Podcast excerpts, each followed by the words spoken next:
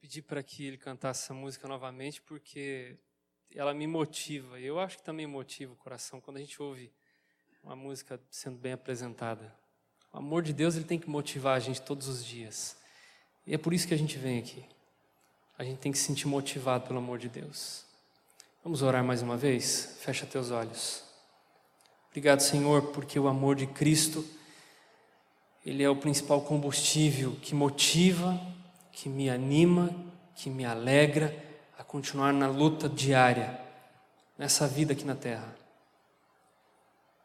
Senhor, por favor, hoje vamos aprender mais com a leitura da Bíblia. Fala através da leitura da Bíblia ao nosso coração. Em nome de Jesus te pedimos, amém. Como vocês passaram de ontem para hoje, Hoje estamos na metade da semana de oração, faltam mais quatro dias e acaba. E eu já estou sentindo saudade da igreja, porque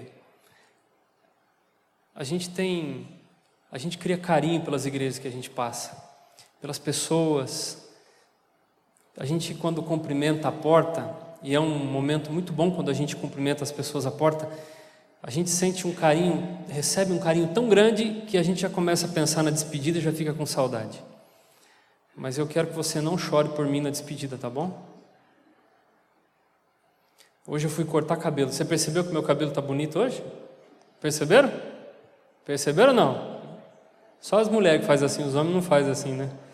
Eu fui cortar cabelo e aí aconteceu um negócio engraçado comigo. O rapaz falou assim: Eu quero te dar um palpite sobre um cabelo que vai ficar bonito em você. Eu disse, pode dar o palpite, por favor. Ele disse assim, olha, é que essas entradas aqui aparecem demais e tem que fechar um pouquinho elas. Tem um cabelo que vai dar certinho em você. Eu falei, qual que é? Chitãozinho e chororó. Eu deixei ele fazer, depois eu saí de lá e eu despentei tudo de novo. Não ficou bonito, não. Não tem jeito, tem coisa que não tem jeito. Vai ficar careca depois de um tempo. Vai cair mesmo o cabelo. Não tem como esconder. Tem coisas que a gente não tem como esconder também na vida espiritual. E é por isso que eu quero abrir a Bíblia agora em Mateus capítulo 13 e convidar você para vir à leitura dessa noite. Mateus capítulo 13.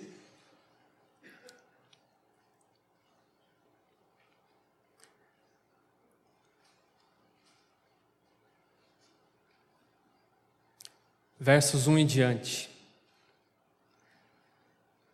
Naquele mesmo dia, saindo Jesus de casa, assentou-se à beira-mar, e grandes multidões se reuniram perto dele, de modo que entrou num barco e assentou, e toda a multidão estava em pé na praia.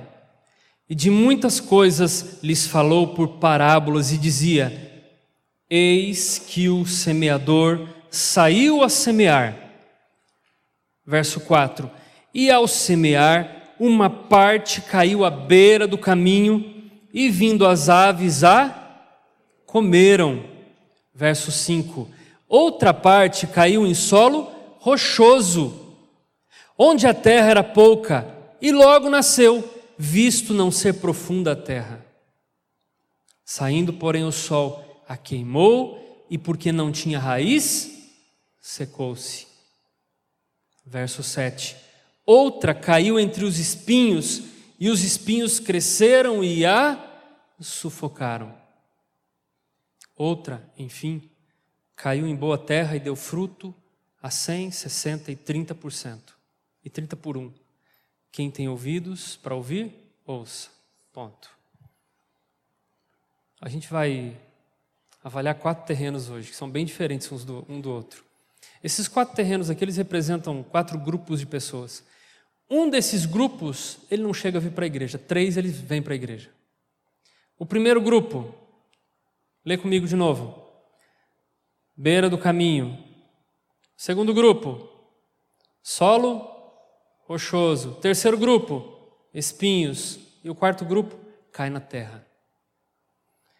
Quando ele começa a falar dessa parábola, as pessoas começam a ficar meio confusas, então ele, como sempre, ele tem que dar o um entendimento da parábola. E ele começa no verso 15 a explicação da parábola. No verso 10, mas a gente vai ler o verso 15. porque o coração desse povo está endurecido de mau grado.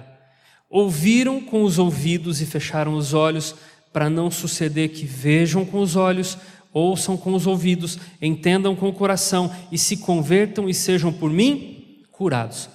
Bom, quando ele começa a falar sobre as pessoas que porventura receberiam a mensagem, porque a semente aqui, ela é bem clara, é a mensagem.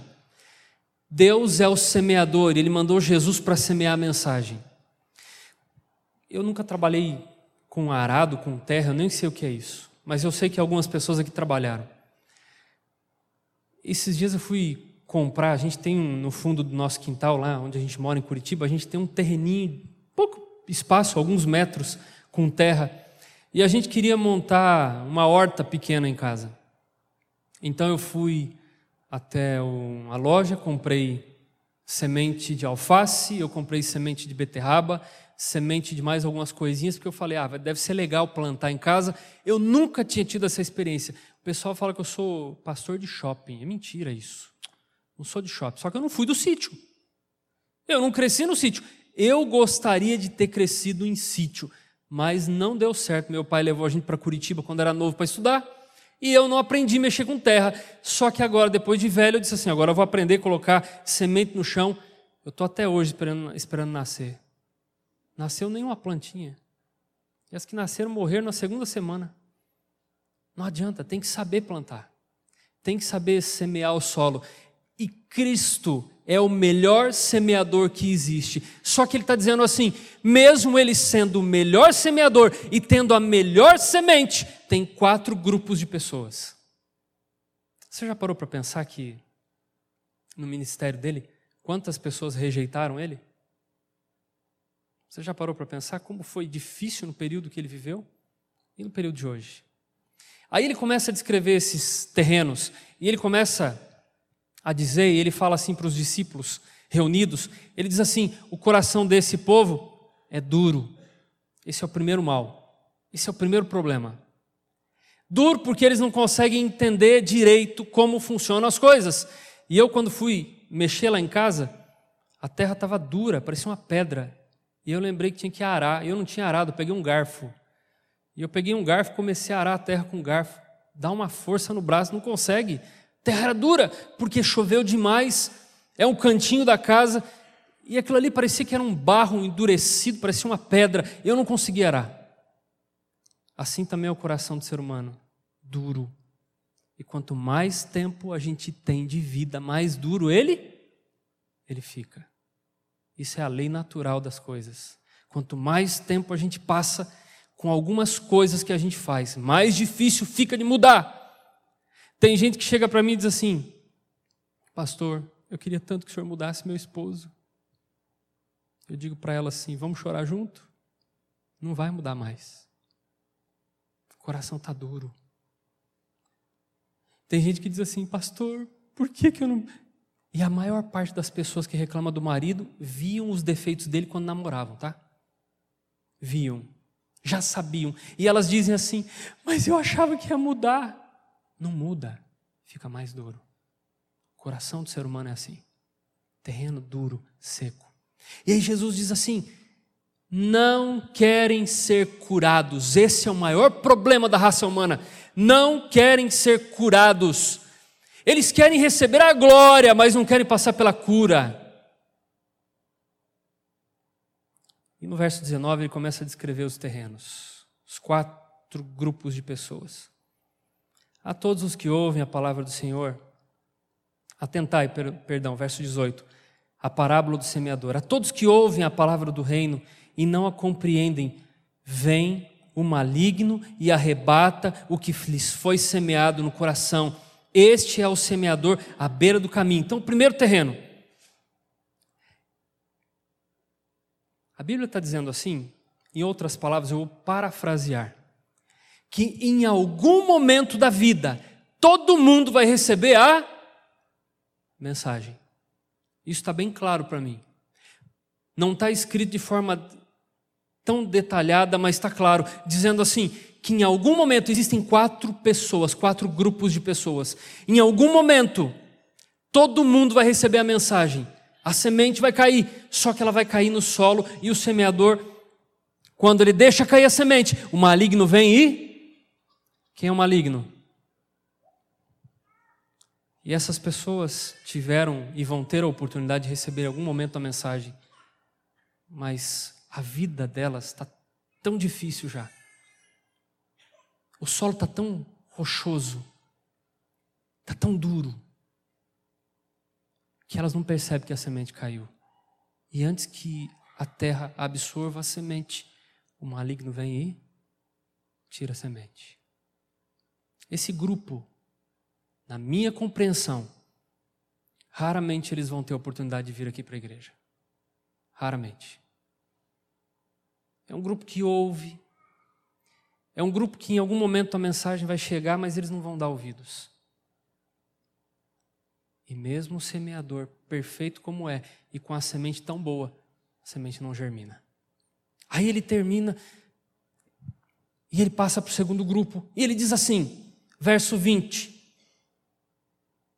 O que foi semeado em solo rochoso, esse é o que ouve a palavra e recebe logo com alegria, mas não tem raiz em si mesmo, sendo antes de pouca duração, em que, chegando a angústia ou a perseguição, por causa da palavra, logo se. Esse grupo, em algum momento, ele entrou na igreja, ele aceitou a mensagem, só que ele tem um problema sério: ele não tem raiz. A gente já vai falar sobre isso. Verso 21, verso 22. O que foi semeado entre os espinhos é o que ouve a palavra, Porém, os cuidados do mundo e a fascinação das riquezas sufocam a palavra e, a, e então fica infrutífero. Esse é o terceiro grupo. Eles ouvem, se maravilham. Tudo para eles é maravilhoso. Saem, emo, saem emotivos da igreja, saem motivados da igreja. Eles gostam de ter um encontro com Jesus. Eles amam ter um encontro com Jesus mas eles nunca vão dar frutos.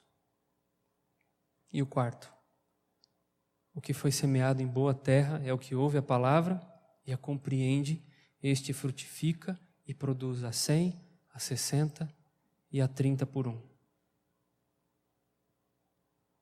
Eu quero ler um texto com você paralelo a esse. Quero convidar você para abrir a Bíblia em Hebreus capítulo 4. O verso é o 12.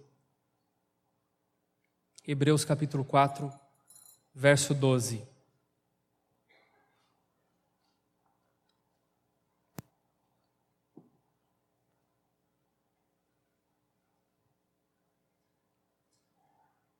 Porque a palavra de Deus é viva, eficaz e mais cortante que qualquer espada de dois gumes e penetra até ao ponto de dividir alma e espírito, junta em medulas e é apta para discernir os pensamentos e propósitos do. A gente vive num mundo muito egoísta. As pessoas cada vez mais têm buscado as igrejas para receber bênçãos, para receber milagres, para receber emprego, para receber investimento. A Bíblia diz que a palavra de Deus, ela é uma espada que corta. E é engraçado porque eu não sei se você já cortou o dedo alguma vez, eu acho que a maioria de nós já cortou o dedo, né? Pelo menos uma vez na vida a gente na cozinha já cortou o dedo. Eu acho tão, eu acho a sensação pior de cortar o dedo é quando o sangue começa a cair. E eu tenho trauma de sangue, eu passo mal com sangue. Eu passo muito mal com sangue. Uma vez eu fui tirar sangue e eu cheguei no ambulatório tem enfermeiros aqui? Tem alguém que tira sangue aqui? Ninguém quer se identificar agora, né? Porque eu tenho, não, não gosto muito de vocês. E aí eu cheguei no ambulatório e o rapaz tinha que tirar sangue porque eu estava com suspeita na época de alguma infecção, alguma coisa mais séria. E ele me colocou naquele lugar que você estica o braço, e aquilo ali para mim é como se fosse um martírio. Ele amarrou aquele negócio no braço e ele virou de costa para pegar a seringa. Quando ele voltou, eu tinha tirado já. Só que ele olhou e achou que soltou, porque eu deixei cair no chão.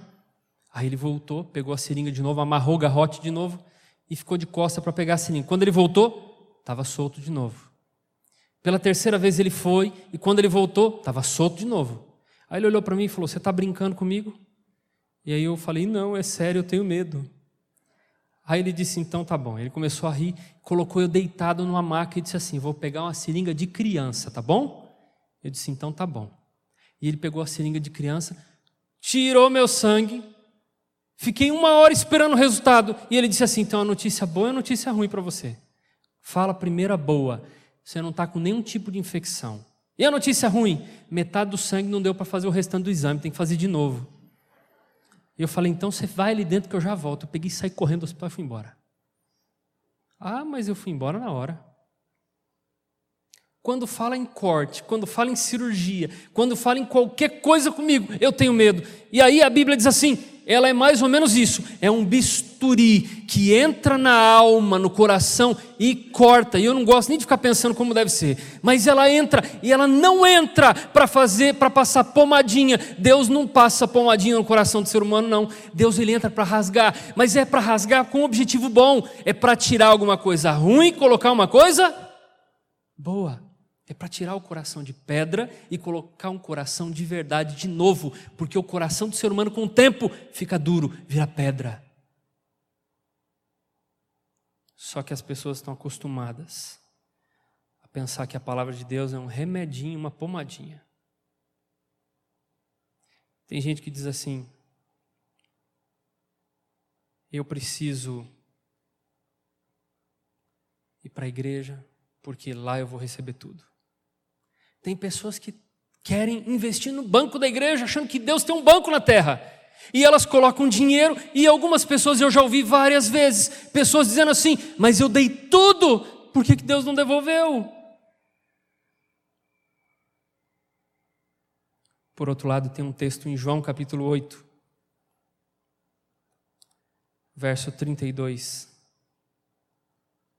que diz assim: que essa semente que entra no solo e rasga e machuca, ela também liberta.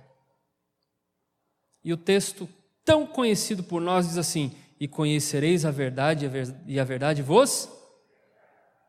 Você sabia que na época, quando Jesus falou esse texto, a gente tem um problema hoje com a palavra verdade. Tem ou não tem? Tem ou não tem?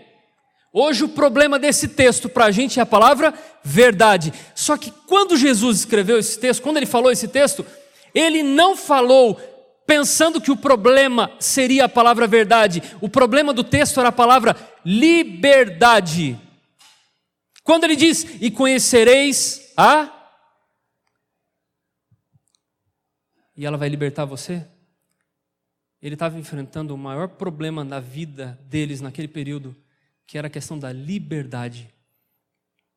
E eles diziam para Jesus assim: Mas como assim liberdade? Nós somos livres. E Jesus dizia assim: Vocês não são livres, vocês são escravos do pecado, só que vocês não conseguem ver isso.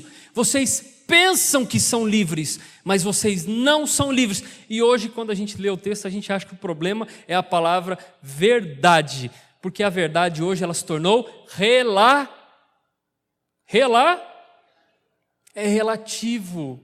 Hoje quando você fala com as pessoas do as pessoas pós-modernas, elas dizem assim, no passado, elas diziam assim: "Me prove que eu creio". Era ou não era assim?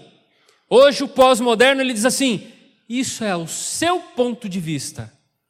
Isso é baseado naquilo que você crê eu não creio e eu por isso não preciso entender como você entende. Tudo é relativo hoje. É horrível. Tudo relativo. Ninguém tem certeza de nada. A dúvida é a maior certeza das pessoas. E a dúvida, ela, ela é tida até como, às vezes, um ponto científico provado, porque ninguém tem certeza de nada. Assim acontece com as religiões. Tem mais igreja do que farmácia, você já percebeu? Farmácia já fechou um monte por causa da crise. Mas igreja tem tudo quanto é lugar. E as pessoas têm a tendência de pensar que todas as igrejas são boas e todas as igrejas são de Deus, porque todas falam de. todas falam de Deus. E essa é a tendência humana de pensar que todo mundo fala de Deus, então todo mundo está indo para o mesmo caminho, está todo mundo certo. É só uma questão de visão diferente. Todo mundo fala de Deus, não tem problema. Eu tenho uma visão diferente da sua, tudo é relativo. O problema é liberdade. Jesus estava preocupado com a liberdade que as pessoas teriam, e ele disse assim: vocês precisam se ver livres. E as pessoas não entendem até hoje o que é liberdade. Você acha que quem conhece a palavra de Deus é livre? É ou não é? É ou não é? Quem conhece a palavra de Deus é livre? Mas não é isso que as pessoas dizem. Eu não vou para aquela igreja lá porque aquela lá não pode isso. Eu não vou para aquela outra igreja porque aquela é, proíbe eu de comer um negócio que eu não gosto. Aquela outra igreja, então, ela proíbe eu de. A outra manda eu usar isso, a outra isso e outro. E as pessoas não entendem o que é liberdade. Elas continuam sendo levadas a lugares onde elas se sentem bem. E a maior parte das pessoas, elas buscam sentimento de agradamento. Não sei se diz essa palavra, mas eu inventei agora. Tem que se sentir muito agradável no lugar. Eu tenho que me sentir muito bem. Eu tenho que ter, um, eu tenho que ter uma sensação de contentamento muito grande para dizer que essa igreja é de Deus. Algumas dizem assim: eu preciso ir para um lugar que eu não tenho que mudar nada. Eu tenho que continuar do jeito que eu sou. Pensa na seguinte situação: você pega seu filho, você chega a conversar com ele, seu filho já tem uma certa. É, ele já começa a argumentar. O meu começou a argumentar com cinco anos, né? Quando começa a dizer assim, não é assim, não deve ser assim e tal. Hoje tem sete, ele argumenta mais que eu. E vai piorar daqui uns dias com as novas gerações. E aí eu chego em casa, de repente, pensa na situação. Meu filho chega para mim e diz assim: Pai, é o seguinte, eu não. Porque você sabe como é alimentar o filho na hora do almoço, na hora da janta, não sabe? Terrível, não é? Horrível. Filho não gosta de comer. Quer dizer, gosta de comer, mas não que presta. E aí o seu filho chega para você no almoço e diz assim: Mãe, tomei a decisão agora, eu quero ser livre. Eu não como mais esse monte de verdura que você dá para mim. Eu quero comer só arroz, que eu gosto de arroz, batata frita e refrigerante. E aí você chega para ele e diz assim: tá bom, filho, você é tão livre, eu quero que você seja livre, pode comer. Você faz isso com teu filho? Faz ou não faz? E por que você não faz isso com teu filho? Porque você sabe que vai fazer mal para ele. Você sabe que em determinado momento da vida ele vai ter diabetes, ele vai ter colesterol alto, vai faltar nutrientes na vida dele ele vai começar a se sentir fraco, você vai ter que levar ao médico, vai ter que dar injeção e vitamina e um monte de coisa. Então, para proteger o seu filho, você diz assim: não é assim liberdade. Você quer ser livre? Eu vou deixar você ser livre, mas a liberdade que eu vou dar para você é com proteção. Então, quando a gente olha para Deus, a gente diz assim: eu quero ser livre, eu quero uma religião que me agrade, então eu não quero seguir princípio nenhum, porque eu quero ser livre quando Deus está fazendo tudo para proteger o ser humano. Deus quer cuidar do ser humano, para evitar que o ser humano pereça e pereça eternamente. A gente deixa os filhos, e eu muitas vezes confesso para vocês que deixei o filho machucar para ele entender o que era machucado e como a dor acontecia. Às vezes, a gente deixa, e Deus permite também que algumas coisas aconteçam na nossa vida, não porque Deus é mau, mas porque a gente é muito teimoso. E a gente quer sentir o peso da nossa consequência, dos erros que a gente faz. E em alguns momentos da vida, Deus permite que essas coisas ruins, elas tragam resultados ruins, para a gente entender que dói, que machuca, e que a gente não pode ficar longe dele. Mas se você não permite que com o seu filho aconteça algo mal, Deus também não vai permitir que aconteça algo mal com você. Quando você decide ficar do lado dele. Quando você decide andar junto com ele. E andar junto com ele nem sempre vai trazer consequências boas.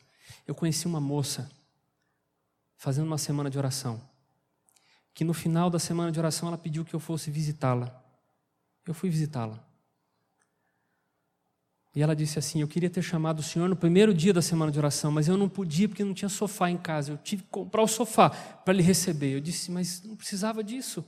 Não, mas eu quero lhe contar a minha história. O senhor tem que ouvir sentado, porque em pé o senhor não ia aguentar. E ela disse assim: começou a dizer para mim: Olha, e ela nova, bem nova, com a filha pequena. Na época era da idade do meu filho, imagino que hoje deve estar com sete anos também. Ela disse: Minha filha está ali fora. Sabe, pastor, a gente assistiu a Novo Tempo, eu e meu marido, e a gente ficou impressionado com o Novo Tempo. E meu marido era o meu príncipe. Meu marido me tratava tão bem, era o amor da minha vida, foi o amor da minha vida. E a gente saiu de uma igreja, foi para outra, porque a gente assistia no Novo Tempo, aprendia na Bíblia, estudava a Bíblia. E a gente aprendia que estava errado, e a gente ficava decepcionado com aquilo, e aí mudava de igreja de novo, mudava de igreja de novo. Um dia ele falou assim: a gente precisa ir para a igreja, aquela igreja que fala que a novo tempo pertence, porque eles devem ter uma doutrina muito parecida, deve ser a mesma doutrina que a gente aprende no novo tempo. Tá bom, então nós vamos fazer o seguinte: nós vamos fazer assim. Sábado que vem a gente vai, hoje a gente vai para a praia, porque a gente tomou uma decisão que a gente vai seguir agora a igreja do novo tempo. Ela contando para mim.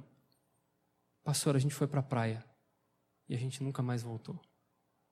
Meu marido estava na orla da praia, caminhando e a gente voltou para casa dos meus pais. Quando na casa dos meus pais estavam saindo dois assaltantes. E sabe o que aconteceu, pastor? Para me proteger, para eu não morrer com um tiro, ele entrou na frente. E eu corri, e meu marido morreu. A minha filhinha, até hoje, pastor, ela não está entendendo ainda, ela é muito novinha. E quando ela está vendo aqui no condomínio, um condomínio muito bonito, está vendo as outras crianças com o papai empurrando o carrinho, empurrando. Ela olha para mim e diz assim: quando o papai vai voltar para empurrar eu? Por quê, pastor? A gente decidiu que serviria Jesus agora, da maneira correta. Por quê? Você acredita na Bíblia? Acredita? Ou acredita mais na sua religião e no seu líder? Qual é a sua crença? Você está mais disposto a crer naquilo que falaram para você, naquelas pessoas que você confia, que você gosta? Ou você está mais disposto a crer na palavra de Deus como algo tão puro, tão bonito? As pessoas podem dizer por aí que tem a verdade. E todo mundo tem o direito de dizer que tem a verdade. Mas a própria Bíblia alerta, dizendo que a gente tem que tomar muito cuidado com aquilo que a gente ouve. A Bíblia diz em Mateus capítulo 7, e eu quero convidar você para abrir também Mateus capítulo 7, o verso 15 em diante.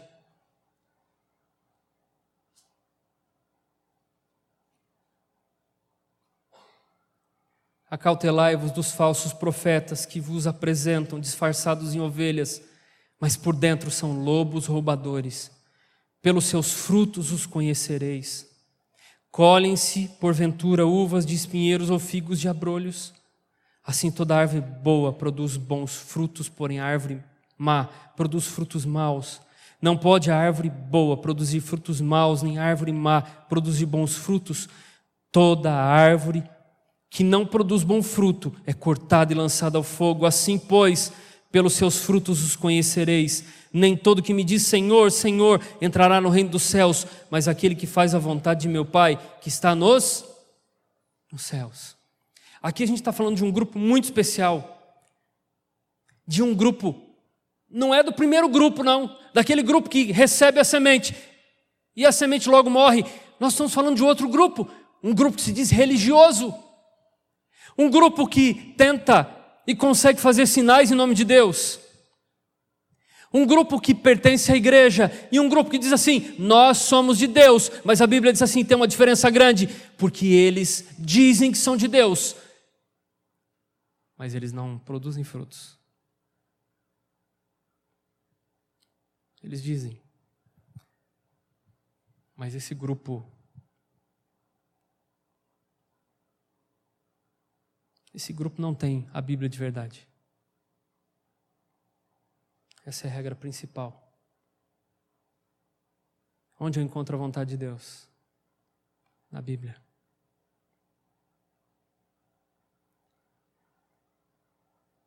Cuidado com os falsos profetas.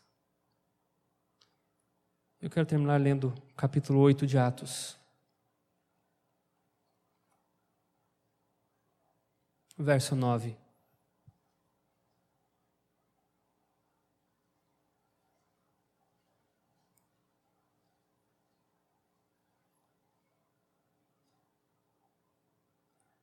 Ora, havia certo homem chamado Simão, que ali praticava o quê? A mágica, iludindo o povo de Samaria, insinuando ser ele grande vulto, ao qual todos davam ouvidos, do menor ao maior, dizendo: Este homem é poder de, chamado o grande poder. Aderiram a ele porque haviam muitos, porque havia muitos o iludira com magias, com mágicas. Quando, porém, deram crédito a Filipe, que o evangelizava a respeito do reino de Deus e do nome de Jesus Cristo, iam sendo batizados. Assim, homens e mulheres, o próprio Simão abraçou a fé e, tendo sido batizado, acompanhava Filipe de perto, observava extasiado os sinais e grandes milagres. Ouvindo os apóstolos que estavam em Jerusalém, que Samaria recebera a palavra de Deus, enviaram-lhe Pedro e João os quais descendo para lá oraram por eles para que recebessem o Espírito Santo. Porquanto não havia descido sobre nenhum deles, mas somente haviam sido batizados em nome do Senhor Jesus. Então lhes, lhes impuseram as mãos e receberam estes o Espírito Santo. Vendo, porém, Simão que pelo fato de imporem os apóstolos as mãos era concedido o Espírito Santo, ofereceu-lhes dinheiro propondo: concedei-me também a mim este poder, para que aquele que sobre eu quem impuser as mãos receba o Espírito Santo. Pedro, porém, lhes respondeu: O teu dinheiro seja contigo para perdição, pois julgaste adquirir por meio dele o dom de. A Bíblia fala que ele era respeitado entre as pessoas. Ele fazia magia, mas as pessoas não entendiam que magia era diferente do poder do Espírito Santo. E a Bíblia diz que quando ele viu os apóstolos, os discípulos, fazendo milagres, ele chega para os discípulos e diz assim: Se eu der dinheiro para vocês, vocês podem me dar o Espírito Santo? Problema de novo com dinheiro, né? As pessoas têm um problema com dinheiro. O dinheiro, a Bíblia diz que, além de ser o mal, o grande mal de todas as coisas, ele, ele vai continuar sendo o mal do ser humano até a volta de Jesus. A gente gosta de dinheiro, gosta. E não adianta, dinheiro resolve problemas sim, a maior parte deles. Principalmente para pagar as contas, para fazer ficar mais bonito, para comprar roupa nova. Resolve? Claro que resolve. Lógico que resolve. Tanta gente que se não tivesse dinheiro seria feia, sabia disso? E tanta gente feia com dinheiro fica maravilhosamente bonita. E tanta gente, às vezes bonita sem dinheiro, fica feia.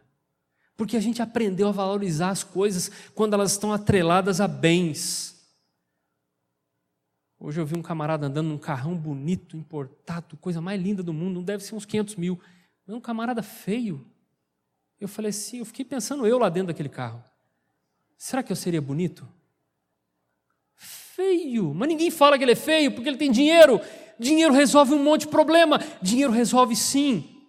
Dinheiro resolve mas ele não resolve salvação. E a gente demora para entender isso. Simão mágico chega para os apóstolos e diz assim: Posso comprar o Espírito Santo? E ele diz assim: Não pode, porque o Espírito Santo não está vendo, ele é de graça. Só que você faz parte, Simão, não está na Bíblia isso, por favor. É o apócrifo de Marcelo. Você faz parte de um dos grupos daqueles que a gente leu lá em Mateus 13. Você faz parte de um desses solos, você não entendeu a mensagem. Você não entendeu a mensagem. A mensagem ela tem que ser entendida de uma maneira diferente. Você não entendeu a mensagem. Você acha que Jesus veio nessa terra para solucionar outros problemas? Jesus não veio para solucionar os problemas que você está preocupado. Jesus ele quer libertar você, Simão. Jesus quer libertar você, Maria. Você, Marcelo. Você, Roberto. Ele quer libertar você, mas ele não quer que você se preocupe tanto com essas coisas que você vive se preocupando. Você está preocupado com o teu bem-estar. Você está preocupado se você vai se sentir bem na igreja. Você está preocupado com o que você vai ganhar. Você está preocupado com o que você vai adquirir. Você está preocupado com um monte de outras coisas. Jesus não está preocupado com isso. Ele veio nessa terra para salvar você. E isso basta. É para salvar. E esse é o melhor presente. Então ele está dizendo assim: você tem que entender direito o porquê que eu vim a essa terra. Com o tempo, nosso coração fica duro. Com o tempo, nosso coração fica enrijecido pelo pecado. Com o tempo, nosso coração ele começa a não entender as coisas espirituais mais. Sabe por quê? Porque a gente lembra do primeiro dia? A gente não lê a Bíblia. A gente vem e come comidinha mastigada. A gente não crê mais em milagre.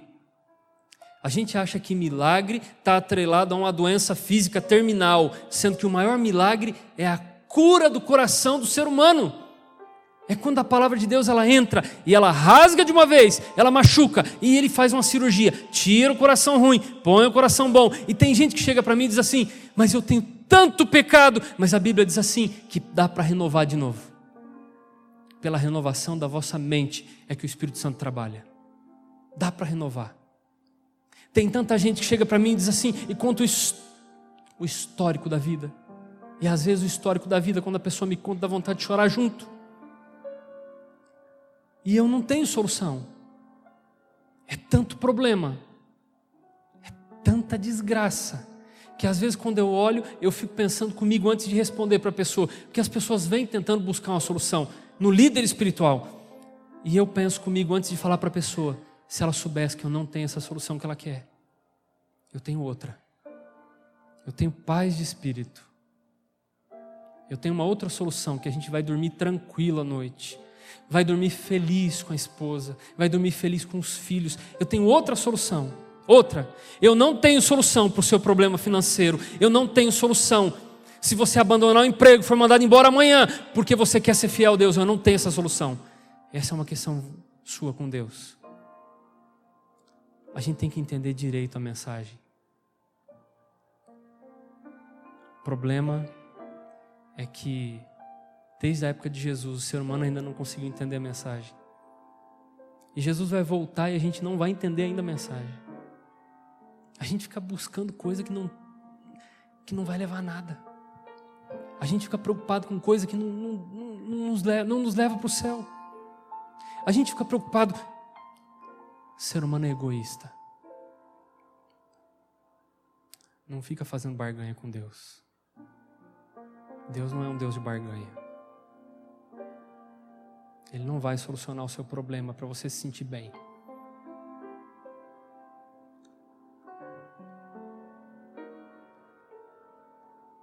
Há um ano e meio atrás, mais ou menos, eu estava em casa e eu abri o Facebook. E no Facebook tem aquele globinho lá que vocês estão acostumados, né? Enche de número lá. Significa que você tem que clicar lá, ver o que é que estão solicitando e responder. E eu tenho o hábito de clicar lá só para aparecer que sumiu os números e não ver nada. Mas aquele dia eu falei, eu vou abrir aqui e vou ver o que é que aparece ali. Aí alguém estava citando eu no comentário de uma outra pessoa. Falei, opa, vou lá ver o que, que é. Não sei se eu falei de verdade isso. E a pessoa estava pedindo estudo bíblico. Só que de um jeito diferente, eu nunca tinha visto aquilo.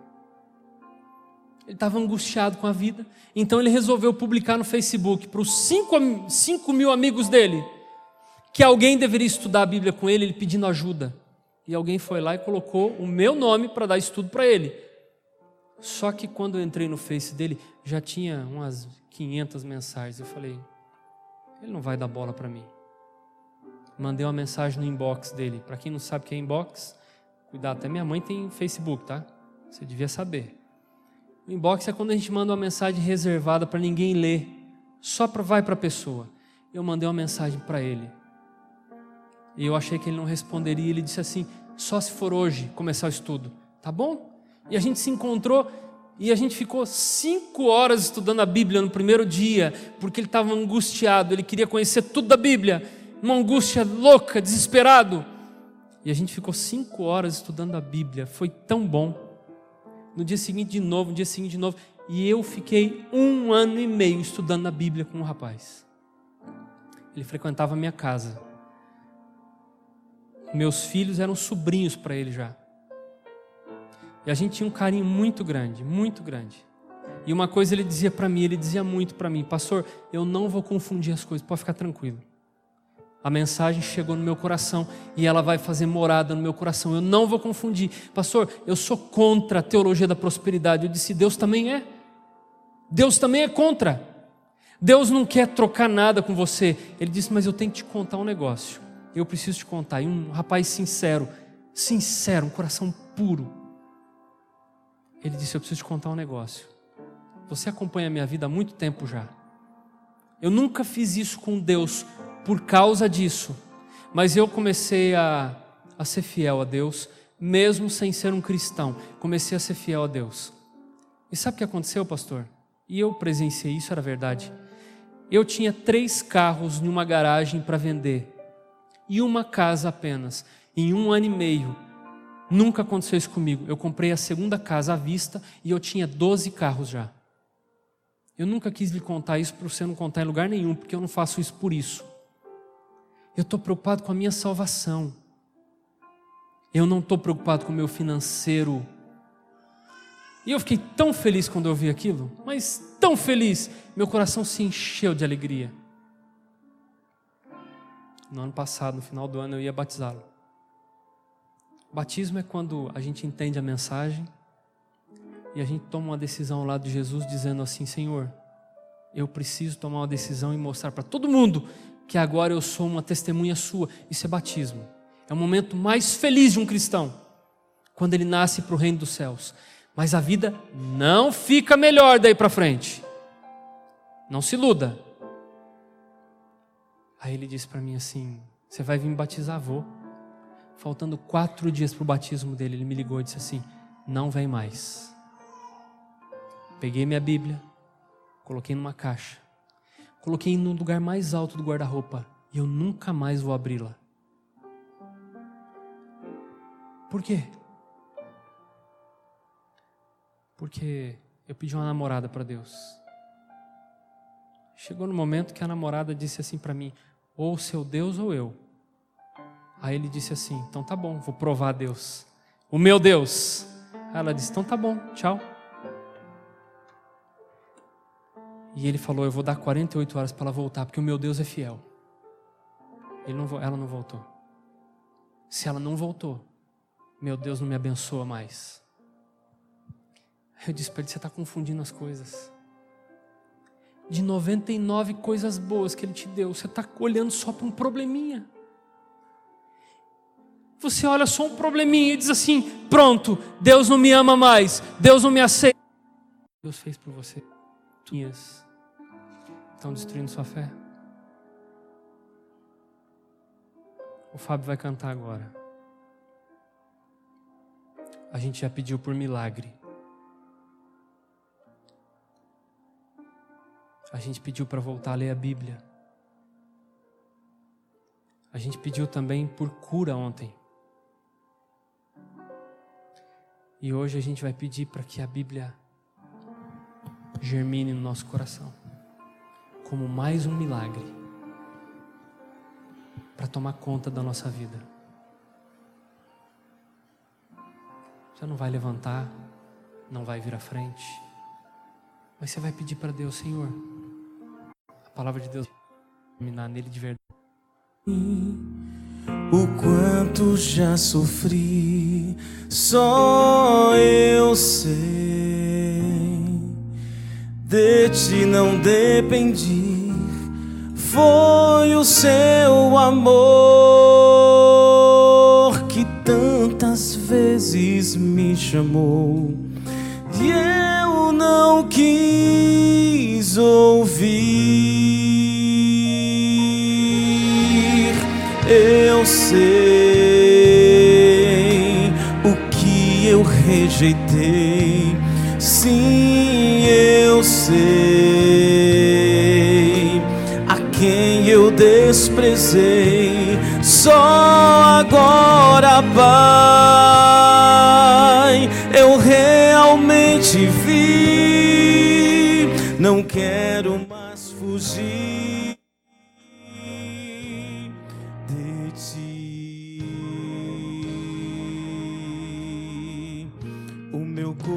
se lança pro alto, querendo te encontrar. E minha alma de repente te alcança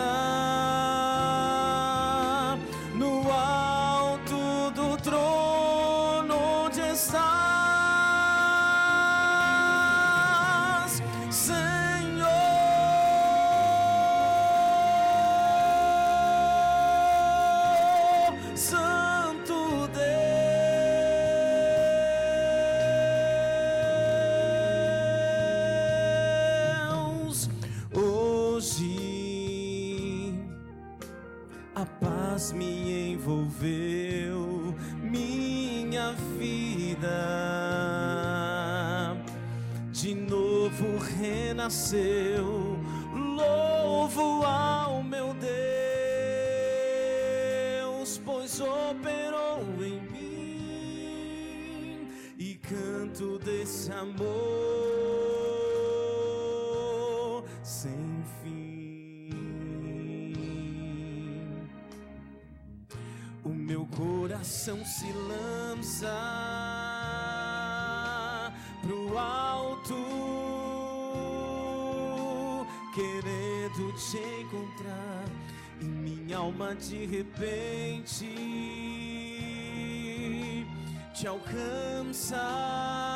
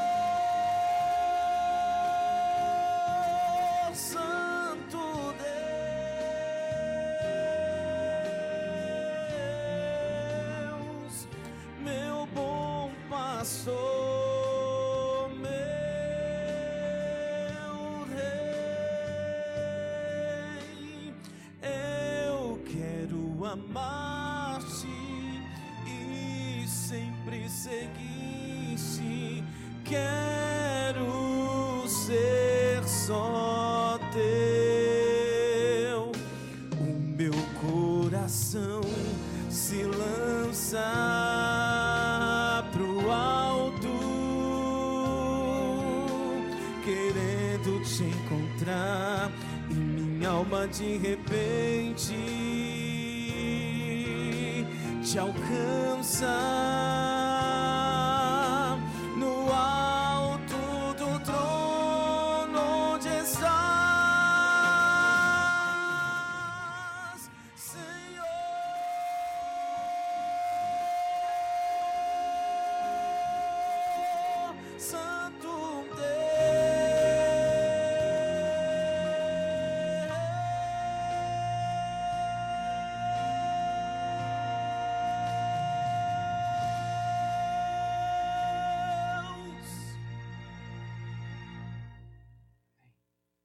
pode ficar em pé. Vamos orar. Senhor Deus, obrigado porque nós temos a oportunidade ainda, Senhor. Nós temos a oportunidade de ouvir a tua palavra e da esperança ressurgir no nosso coração a cada dia. Porque o Senhor nunca desistiu de nenhum de nós.